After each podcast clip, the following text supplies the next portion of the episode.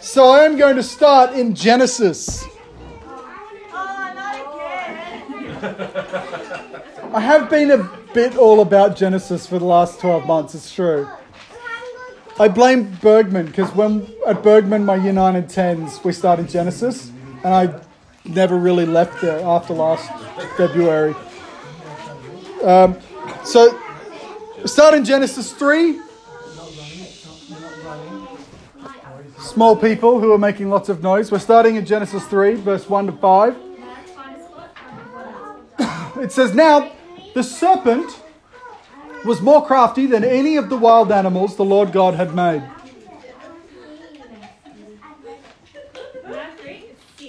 It's super noisy. Can we?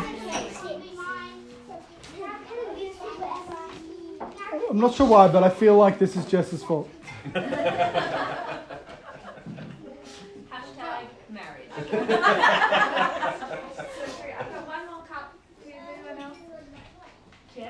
So I'm going to start in Genesis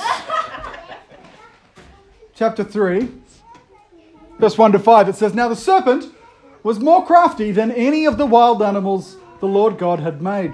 And he said to the woman, Did God really say, You must not eat from any tree in the garden? And the woman said to the serpent, We may eat fruit from the trees in the garden, but God did say, You must not eat fruit from the tree that is in the middle of the garden. You must not touch it, or you will die. You will not certainly die, the serpent said to the woman, for God knows that when you eat from it, your eyes will be opened and you will be like God, knowing good and evil. CJ, I mean, Theodore. Wow.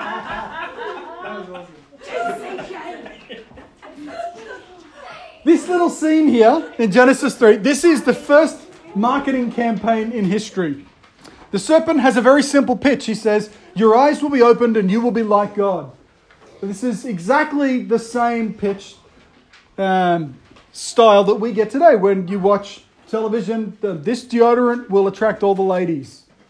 You know it's true.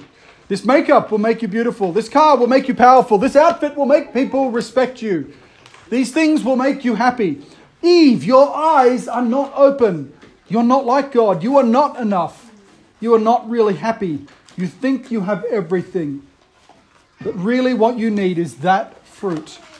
You won't be fulfilled until you have that piece of fruit.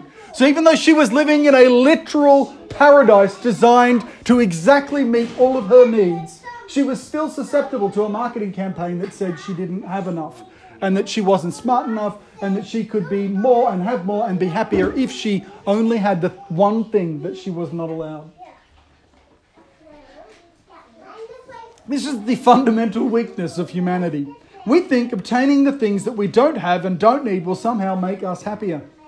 Even when our Creator tells us explicitly that that thing is not good for us and will make us die, we think it's the only thing that can make us happy. We are really easily deceived by shiny, ripe, new stuff. It was true in the Garden of Eden, and it's been true all through history, and it's true today. The entire marketing industry exists to tell you that you are not happy. If you were happy, you would stop buying stuff. Capitalism would fail if you thought you were happy. So there is an endless stream of advertising designed to deceive you into believing that stuff will fulfill you and satisfy you, make you sexy, smart, and wise, bring you happiness and joy, and fill the empty place inside. And if you believe this noise coming from our capitalistic society, you would think that money is then the solution to anxiety, depression, fear, and loneliness. But even though we all, on some level, understand that a new watch or car or boat or phone or holiday or degree or house or conquest isn't really going to satisfy us and bring us joy, we still are deceived into this way of thinking. The sales pitch that was a lie in the garden is still a lie today. And the fall of humanity into sin and death was preceded by this advertising campaign to convince Eve that she wasn't good enough. Now, when we listen to ads now, we very rarely say to ourselves when we're watching an ad for an ice cream with gorgeous people, you know, eating ice creams, we rarely think, um, oh, well, I'm not happy without that, and my life's not good enough without that. And, but subtly, that's what it's doing. We are subtly being manipulated moment by moment into thinking that we could be happier or better or more fulfilled if we had the things that we don't have. The World Health Organization uh, does a, a thing, uh, a survey thing, and it estimates that 1.3 million Australians, which is just short of 6% of the population, that's just that 1.3 million Australians, which is 5.9% of our population, are experiencing a depressive disorder. And that 1. So that was 1.3, and 1.6 million Australians, which is 7% of our population, have an anxiety disorder. We are constantly walking around feeling discontent. Because we don't feel contented, we're not thankful. And because we're not thankful, we are less happy. I want to read you uh, a series of verses, three from um, 1 and 2 Thessalonians, and a verse from Corinthians, and a verse from Colossians. They say this. The first one is I give thanks to my God always for you because of the grace of God that has been, been given to you in Christ Jesus.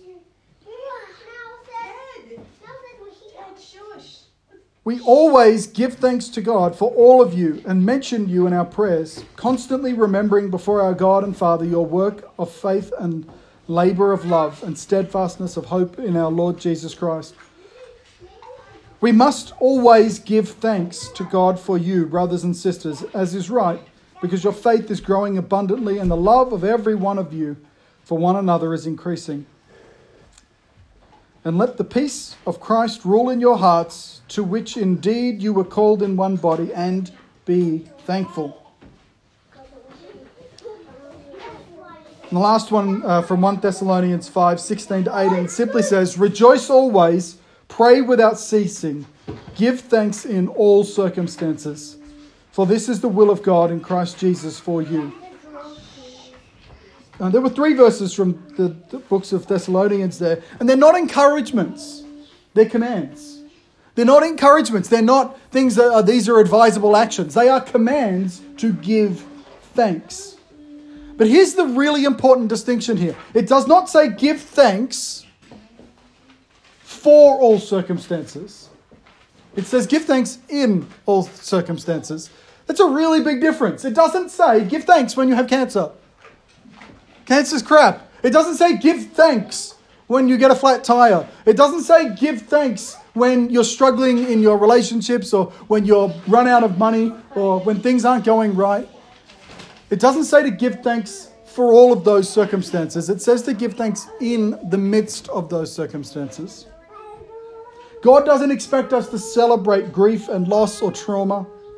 He's not a sociopath that wants us to be happy in miserable circumstances.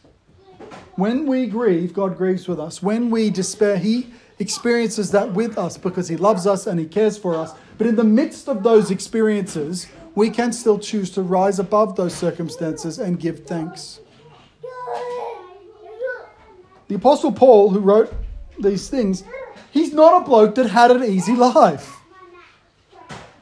He's not a guy that's saying, well, from my lofty tower of great wealth and happiness and all of my great joy and easy life, he's a guy that had a pretty crappy hand dealt to him. He had challenges, he had problems. He was locked up and beaten, and they tried to behead him, and he got shipwrecked. And here is a guy whose life kind of sucked. And he's the guy who's saying, In all of this, I give thanks. He knew the secret to contentment and happiness despite his circumstances. He had an attitude of gratitude that made all the difference. Um, Greg Boyd preached the message called The Secret that I'm totally ripping off. Uh, and he quoted from three different studies about the impact of gratitude. And I want to read um, those thoughts for you because I think that it's really important. So the first one was from um, a guy named Robert Emmons, uh, a doctor, uh, a psychologist, I suspect, who conducted a 10 week study and he took 411 random people and put them into three groups. And the first group were asked to write down anything they were thankful for throughout the course of 10 weeks. Those in the second group were to write down anything that irritated them through the 10 weeks. And the third group was to write down anything that affected them for the better or for the worse. Now, after 10 weeks, the third group had no change in their overall happiness. The second group became less happy than they had been prior to the study. And the first group, though, unsurprisingly, had incredible benefits. The thankful group noticed an overall increase of personal happiness. They were more optimistic, they had less anxiety, less stress, they slept more at night, they experienced an increase in empathy, the quality of their relationships got better. In every possible way, simply recording things that they were grateful for for 10 weeks had a profound effect on their experience of life. And the next one was a psychologist from the University of Pennsylvania, a guy named Martin Seligman, uh, who studied the effects of gratitude on happiness. And he asked participants to recall events from their past where somebody impacted them positively. Pretty straightforward. And then they were asked to write a letter expressing thankfulness to that person. So not just to muse upon their, the, how they were thankful, but to actually write that down and deliver that letter to the person they were thankful to, regardless of how long ago that positive experience or events took place. And the participants recorded uh, that the experiences were so powerful in terms of the extra happiness and joy and contentment that they were still resonating with them a full month later. That one experience of sharing their gratitude, a full month later, was still having a positive impact on their life. And the third study, um, which I think is probably the most challenging, uh, looked at 65 adults that had severe muscular disease. So we're talking about people who are in a very uncomfortable life uh, that separated, and he, they separated them into two groups. And over 21 days, the first group were instructed to make observations about their disease, their health, and their sense of well being and record them. And the second group was to record everything that they were grateful for. So the first group just recorded their conditions, and the second group recorded everything they were grateful for. And during this time, the caregivers were also instructed to monitor them and make observations about their progress. And at the end of the study, not only did those who wrote down their thankful thoughts, um, not only were they happier themselves, but their caregivers also noticed a huge bump in emotional and psychological vitality as well. Gratitude literally brings about physical changes in your body. It changes you chemically, it changes you muscularly, it changes, it does something to you that brings about contentment, that brings about healing, that brings about greater life satisfaction. In all of these cases, the groups that had more gratitude exercised more and slept better and were more optimistic. It had a profound life change. Gratitude literally brings health and happiness and satisfaction. Here's the thing though if gratitude is part of the cure, entitlement is part of the disease. Entitlement is when we have a right to something or we perceive that we have a right to something, when we believe that we inherently deserve uh, a privilege or special treatment. What happens when we're entitlement is it completely undermines our happiness because when we believe that we are owed something or that we deserve something or that we have a right to it, we're far less likely to be thankful when we receive it because we deserve it. Because it's what we should already be given. So when we feel entitled to something, it doesn't give us the same benefit as when we feel thankful for it. Not just entitlement, but whininess and gossip and complaining and bitterness. These things are poison to your soul. Now, I know all of us, and I'm super guilty of this. We have like certain friends or spaces where we're like, well, I'm just going to gossip with this person or whinge about this. Uh, you know, this is my safe space. Well, you don't find a safe space to commit self harm. And that's what gossip does to you. That's what this bitterness and this whininess and this complaining does. It actually harms you. Now, you might think it's about getting something off your chest, but all it's really doing is adding weight to your life. Take nothing for granted. Always give thanks, frequently, out loud, with action and generosity the greater your expression of gratitude, the greater the experience of contentment that it will bring to your life. We have so much to be thankful for. And the reason that Paul encourages us to be thankful in all circumstances, he says it again and again. He says, I give thanks to my God. I will always give thanks to God. I must always give thanks to God. And be thankful. Rejoice always. Pray without ceasing. Give thanks in all circumstances. He says this because he, despite challenging circumstances, has much to be thankful for. He understood that he was graciously, radically, redemptively saved by, by Jesus' actions on the cross. And he was thankful. And even when he faced challenging persecution, he said, This persecution will allow others to know of the glory of my God. So he was thankful in persecution. He was thankful in trial and challenge and in hardship. And when I think about the things that we whinge about, and I think about the things that we gossip about, and the things that we are petty and bitter about, compared to the things that we, the overwhelming amount of things that we should be grateful for, I just realize that we are creating a cycle where we buy into that marketing campaign by the devil that says we're not enough, we don't have enough, we're not ever going to be happy. When great joy and great peace and great hope and great contentment and happiness are right there for us if we would simply be uh, have gratitude in our circumstances, not necessarily for our circumstances, but in our circumstances. In this community, more than any community, we have many things to be thankful for. In this country that we live in, and the safety and the security and the opportunities that we have, we have so much to be thankful for.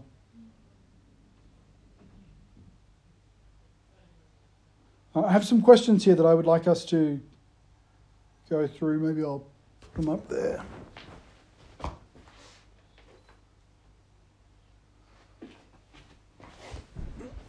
Uh, I have some homework. I have some questions for us to dis- to think about now. I have some homework for us as well.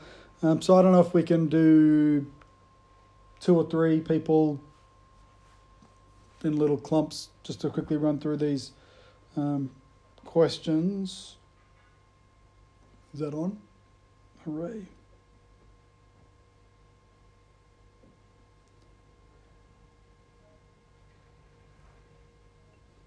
Did it work?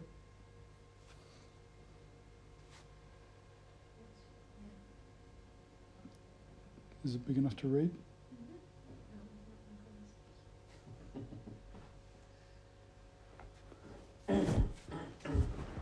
Cracking. Uh, reflection questions. So, at your core, damn it, at you core, at your core, why not? Do you consider yourself a happy or unhappy person? Why or why not? What areas of your life do you find it most difficult to be content in? How can you help remind yourself to notice things to be thankful for and say them out loud? What situations tend to pull you over into the negative talk? What areas of your life are you genuinely grateful for today? And things to do this week. Remember a significant person from your past that you were grateful for and write to them or call them to say thank you. Keep a gratitude diary for the next month. It takes like 21 days to develop a habit you actually want to see um, significant benefit from the from the exercise of gratitude, you need to exercise it. To start doing it this week. All right, this this month. Talitha is wonderful. I'm so grateful that she pointed that out. Exercise spoken gratitude every day. There's a big difference because often we think nice things, but we don't get the full payoff for that thinking nice thing until we exercise it. It's like thinking about going to the gym doesn't make you nearly as fit as actually going to the gym and exercising. Your running shoes are, look, are looking so. Listen, I didn't use those running shoes for so long that they actually started to fall apart just from disuse. Really? well, the thing is that I, I heard that if you practice things in your mind, it also helps you get better at them. It's true. It strengthens those neural pathways. Absolutely. So I'm going to think lots of exercisey thoughts. But more than that, I would like you to exercise your gratitude, not just contemplate your gratitude. Actually give thanks. There is, there is more that can be done, and then you can get a greater benefit from it. It does. I've just been hearing crying, but I was Yeah, no, like, it's all good. should I be? Uh, so, in your little twos or threes, let's just consider those reflection questions. And then I don't know if you want to take a note of those other things. Maybe I will make a note and put it up on Facebook. Gratitude diary for the next month. It'd be so fun to do that as a family. Like sit down at dinner and like actually write down the things that we say. Ours would be very repetitive. Lego. Screens. Yeah, Nintendo. Once we get past those, it'll be better. Yep. All right, come on. Who's eating vegetarian at the moment? Vegan. Kind of. Yeah, yeah. Do you, want- as in, do you want vegetarian sausages instead No. of chicken kebab? How How much? hardcore are you, CJ? How hardcore? You just won't eat